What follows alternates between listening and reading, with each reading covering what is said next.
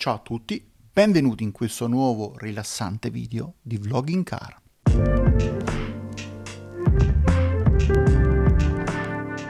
Dico rilassante perché questa volta non sono in car, ma sono in studio, quindi posso usare finalmente un microfono come si deve e non sentirete i rumori di fondo. Oggi volevo mh, parlare di un paio di cosette e voglio fare due cose fondamentalmente. Una, riassumere in breve la storia della fotografia, o meglio non la storia, l'evoluzione della fotografia, i vantaggi che ha portato questa evoluzione e poi vorrei parlare di meme, ossia di messaggi, di informazioni che si tramandano e si, in un certo senso, autoselezionano. Andiamo con ordine. Prima parte, evoluzione della fotografia, anzi, evoluzione dell'immagine, perché prima della fotografia era comunque prassi, questo lo sappiamo tutti, tramandare i volti delle persone attraverso eh, sculture o pitture. Questo è un eh, tipo di procedimento estremamente scomodo, per quanto artisticamente molto molto molto rilevante, però estremamente scomodo e costoso, perché bisogna da una parte trovare un bravo scultore o un bravo pittore, dall'altra una, una persona che abbia i soldi per assumere questo scultore o questo pittore per il tempo necessario per fare la sua opera. Ma non andiamo ad allargare il, ehm, l'intervento, parliamo soltanto dei ritratti. Quindi c'è una persona che vuole tramandare la propria immagine a, ai figli, ai nipoti, ai discendenti e paga un pittore per fare un ritratto. Ovvio che se le cose stanno così, ad avere i ritratti sono fondamentalmente tre categorie di persone. Uno, chi paga per, aver, per avere il pittore, quindi gente che ha, ha, dei soldi da spendere per questo tipo di, di, attività e una volta erano molto poche, quindi generalmente i, i ricchi commercianti e i nobili. Il secondo tipo di persone è il pittore che molto spesso, non sempre ma molto spesso si facevano degli autoritratti. La terza categoria di persone erano quelle persone fortunate che per qualche motivo entravano nelle grazie del pittore e venivano ritratte, anche se non con dei ritratti. Mm, che so, il pittore doveva fare una scena ambientata in una piazza e le facce dei popolani della piazza erano prese da gente che lui conosceva. Non sono veri e propri ritratti, ma è un modo per tramandare la propria immagine, mettiamolo così. Quindi molte poche persone avevano la possibilità di tramandare la propria immagine. Fino ad oggi, oggi sappiamo che faccia ha Napoleone, ma non sappiamo che faccia ha il eh, cuoco di Napoleone. Con il tempo la pittura è stata inventata verso la fine dell'Ottocento e questa cosa ha reso un po' più economica la, la spesa per chi voleva avere del, delle immagini. Il problema è che a scattare fotografie erano poche persone perché era un, un, metodo estremamente scomodo all'inizio, si girava con il banco ottimo, ottico, con le lastre che andavano preparate al momento con, con i bagni di acidi e sviluppate, quindi serviva una competenza eh, che sì, poteva essere tramandata eh, come in, un, in una bottega, in un artigianato, ma fondamentalmente poche persone riuscivano a fare questa cosa perché insomma era anche costoso avere l'attrezzatura. In questo modo però la fotografia è diventata un pochino più eh, diffusa. Infatti abbiamo dei daguerrotipi che rappresentano persone non necessariamente ricche o famose. Poi la fotografia si è evoluta, è diventata un po' più comoda, si è passati dal banco ottico al, alle macchine fotografiche medio formato, si è passati poi alle reflex, insomma si è passato soprattutto alla pellicola, che è quella che ha fatto il grande salto. La pellicola ha reso la fotografia decisamente più abbordabile per tutti e più facile. Quindi chiunque avesse un minimo di competenze eh, istruita alla fotografia poteva tranquillamente usare una pellicola che insomma, non rendeva più indispensabile girare con i bagni acidi, con la tenda oscura per fare gli sviluppi, gli sciacqui e tutto. Soprattutto con la pellicola si potevano fare più scatti, invece con il daguerrotipo si faceva uno scatto, poi ogni volta andava ripreparata la, la lastra e rimessa le fotografie sono diventate via via sempre più diffuse. All'inizio avevamo dei ritratti e guai a sprecare una fotografia. Con il tempo abbiamo avuto delle fotografie che andavano a descrivere anche la vita quotidiana in situazioni che prima ci, ci, ci, erano, ci sono sconosciute. ad esempio, eh, in un'intervista Alessandro Barbero, lo storico che spesso eh, parla di storia al pubblico, ha detto che nonostante lui sia un medievista o sia specializzato nel Medioevo, sa spaventosamente poco di com'era la vita nel Medioevo perché tutti gli scritti, tutti i documenti riguardano i grandi accadimenti e non i piccoli. Quindi lui ha detto, per uno storico come me, la cosa più preziosa sarebbe poter andare anche solo 5 minuti indietro nel tempo, nel Medioevo, in una piazza qualunque, per vedere cosa fanno le persone. Perché noi molte cose le immaginiamo, le deduciamo, le diamo per scontate, ma non è detto che sia così. E lui dice, ma le persone quando si salutavano si toglievano il cappello, si davano la mano, cosa facevano? Non lo sappiamo, è una cosa che non sappiamo, possiamo darlo per scontato, ma non si sa. Quindi è tutta una deduzione, ma con la fotografia queste cose sono iniziate ad emergere. Banalmente, eh, Vivian Meyer è diventata famosa postuma dopo che qualcuno ha trovato i suoi molteplici rullini Mm, non tanto perché fosse una brava fotografa, perché comunque sì, aveva un ottimo occhio, ma quanto perché lei è andata a documentare una serie di avvenimenti quotidiani che mh, mm, risalgono agli anni 50, mh, mm, credo anche agli anni 40, adesso vacillo un po' con la memoria, però fondamentalmente c'è la possibilità di vedere esattamente come erano restaurati in quel periodo. E lo sappiamo non solo grazie a Vivian Meyer, ma in genere grazie alla fotografia e anche ai, film, ai filmati che venivano girati, insomma, per, per, per la documentazione del cinegiornale. Però, però c'è sempre la situazione per la quale noi abbiamo un, uh, un numero limitato di scatti, la difficoltà di dover poi sviluppare il tutto, la difficoltà sta nella spesa, perché comunque comprare un rollino e svilupparlo è, è un costo ma questo ci ha consentito di avere degli scorci di vita quotidiana che prima non avevamo. Poi si è entrati nel, nell'epoca delle compatte e anche delle reflex, dove praticamente chiunque poteva scattare delle fotografie e il costo del rullino e dello sviluppo è diventato estremamente economico rispetto a quello che era prima, quindi è molto facile avere anche nei nostri cassetti delle fotografie di eventi banalmente quotidiani le foto delle vacanze, le foto dei compleanni, il, il, ritrovo con gli amici o con i parenti, quindi abbiamo la foto con lo zio che fa la smorfia. Prima non avevamo queste fotografie perché se si faceva una fotografia bisognava mettersi in posa, non si poteva fare una foto con la smorfia, non perché fosse brutta, ma perché era considerata uno spreco. La fotografia diventata economica e ci siamo potuti permettere nel corso dei decenni di scattare eventi sempre meno importanti. Quindi si è partiti all'inizio con il ritratto dell'imperatore o del nobile e si è arrivati ad avere la foto della smorfia dello zio al compleanno del nipote. Questo con l'avvento della pellicola e delle macchine fotografiche compatte. Poi è arrivato il digitale. Il digitale ha reso un po' più costosa la parte dell'attrezzatura, perché inevitabilmente una macchina fotografica digitale oggi costa comunque più di una reflex di una, di una volta, anche se con le dovute proporzioni neanche troppo, però per lavorare i file della macchina fotografica abbiamo bisogno di un computer. Il computer è un costo supplementare, che però per fortuna nella nostra società il computer è un oggetto di fatto obbligatorio in, eh, in praticamente quasi tutte le famiglie.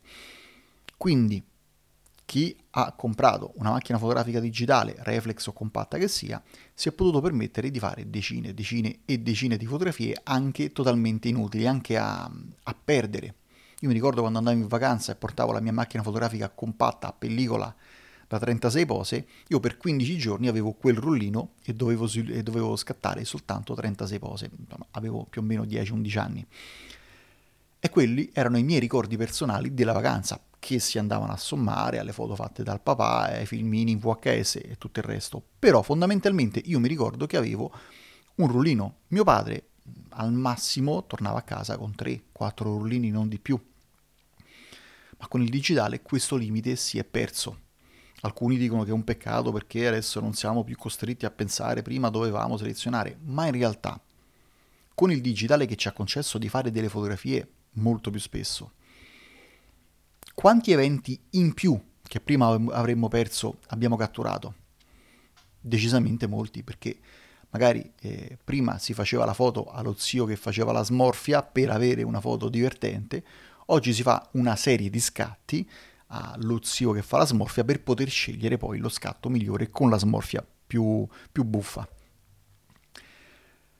E questo eh, era l'appannaggio eh, a chi si comprava le compatte e le, e le reflex e aveva comunque la voglia poi di smazzarsi il lavoro con un computer a casa.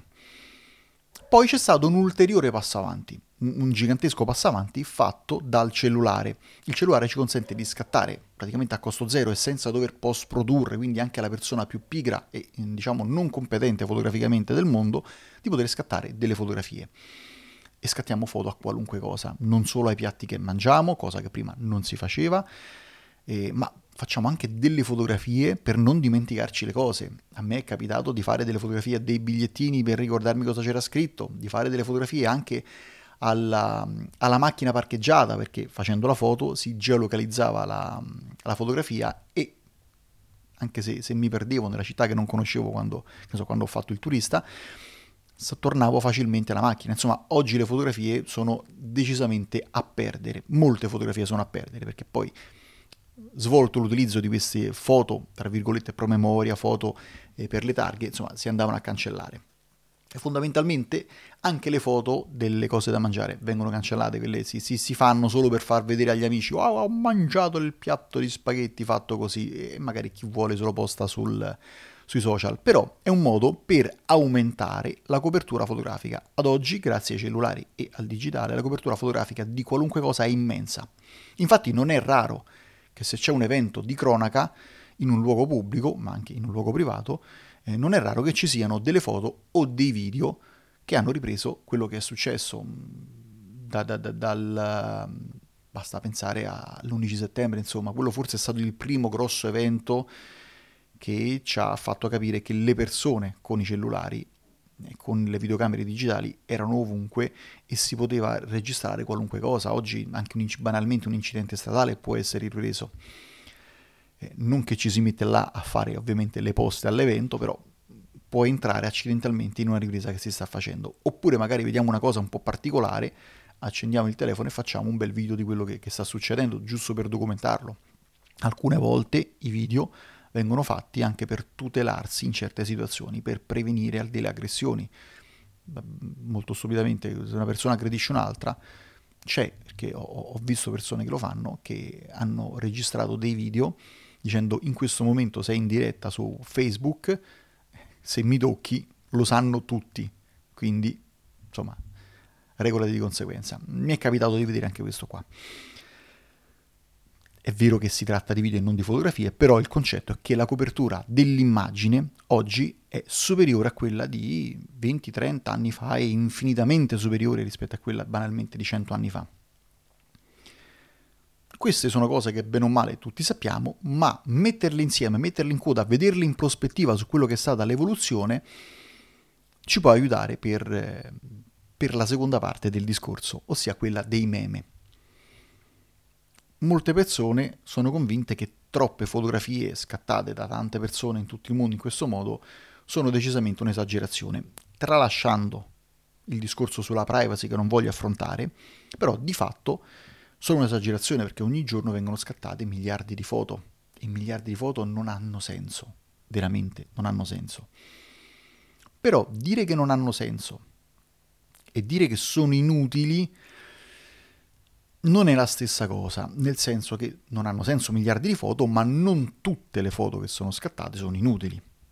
Il problema grosso è come facciamo noi a sapere quali sono le fotografie utili che magari possono interessare a noi nel medio termine per tramandare dei ricordi o per ricordarci tra dieci anni quello che abbiamo fatto oggi.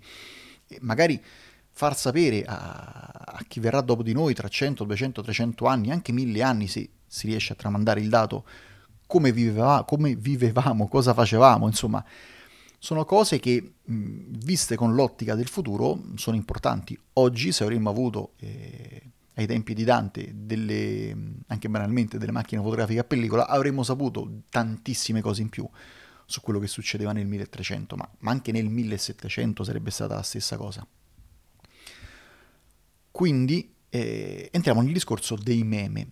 Il meme è un uh, concetto per il quale c'è una autoselezione, esattamente come nella selezione della specie postulata da Darwin, che interessa i dati. Perché di fatto è stato constatato che i dati eh, si autoselezionano, si tramandano le informazioni che sono ritenute più importanti. Quindi se io oggi faccio 300 fotografie, mi conserverò nel tempo quelle che io ritengo essere più importanti. Di queste 300 magari alcune sono le foto al biglietto o la macchina che cancello, altre sono mm, la stessa foto ripetuta perché ho fatto più scatti dello stesso evento, magari banalmente ci si fa un selfie con gli amici, facciamo 3-4 scatti per poi scegliere il migliore, quindi gli altri li cancelliamo, quindi di queste 300 foto magari una cinquantina sono quelle buone, di questa cinquantina quali sono quelle che effettivamente mi curerò di conservare? Che per conservare intendo magari le metterò sul cloud, le scarico dal telefono o le metto in un hard disk, o magari perché no, le stampo.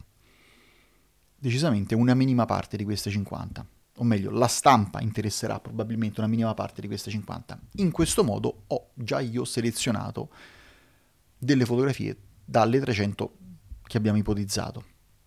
Se tutti quanti facciamo, anzi non se tutti quanti, siccome tutti quanti facciamo questo processo di selezione, volontariamente o involontariamente facciamo questo processo di selezione, va da sé che le fotografie effettivamente utili sono una minima parte. Così come eh, più passa il tempo e più le nostre foto verranno prese in carico dai nostri eredi o da chi ci metterà le mani sopra. Quindi avremo nostro figlio, nostro nipote, il nipote di nostro nipote che prenderà le nostre foto e le, diciamo, le conserverà magari il più possibile, tutte, solo alcune, alcune saranno perse anche nel tempo, magari gli tramandiamo, che ne so, 50 album di fotografie che abbiamo stampato, di questi 50, 13 vengono persi, distrutti. Persi però significa che magari qualcun altro li trova e tra cent'anni saranno, che ne so, me la immagino su una bancarella in vendita come foto d'epoca. Insomma, possiamo immaginare la strada che prende ogni fotografia che scattiamo, che arriva dalla cancellazione immediata all'essere tramandata. Poi le foto veramente pertinenti potrebbero anche essere tramandate per molto tempo perché sopravvivono anche al supporto stesso che le conteneva, ad esempio al, al cloud, all'hard disk o alla stampa. Se c'è una foto che è di qualche rilevanza, anche solo di costume, magari potremmo trovarla, una foto fatta da noi oggi, su, che ne so, sul corrispettivo di una rivista eh, della società di 300 anni nel futuro. Insomma, posso immaginare questo. Quindi, di fatto, quello che è il, il mio ragionamento finale, la mia conclusione è che non esiste il concetto di troppe fotografie, perché il concetto di troppo esiste per noi che vediamo una quantità impressionante di informazioni ogni giorno. La verità è che comunque queste informazioni vengono selezionate, si autoselezionano, banalmente anche perché magari qualcuno non si cura di fare il backup del telefono e perde tutte quante le fotografie quindi non dobbiamo immaginare che ogni singola foto scattata è una foto che viene tramandata e in futuro avranno foto che non sapranno dove mettere. Questo non succederà. Questo non succederà anche se aumenteranno la capienza degli disk, anche se sarà più facile catalogare le fotografie con l'intelligenza artificiale, magari in automatico ci saranno dei cataloghi dove verranno divise per tema, per argomento, per persona, e magari con un comando vocale richiameremo la foto che vogliamo vedere, però di base ci sarà sempre una selezione. Quindi, come noi avremmo giovato di tante informazioni che ci siamo persi nel tempo, anche perché magari quelle informazioni che erano state prese, come magari, che ne so, dei resoconti, dei diari, delle, delle pergamene, immagino, sono state perse, noi oggi possiamo tramandare nel futuro ai nostri discendenti molte più informazioni, i nostri discendenti avranno sì il grosso problema di dover selezionare, ma è anche vero che il tempo stesso selezionerà per loro le, le informazioni che serviranno.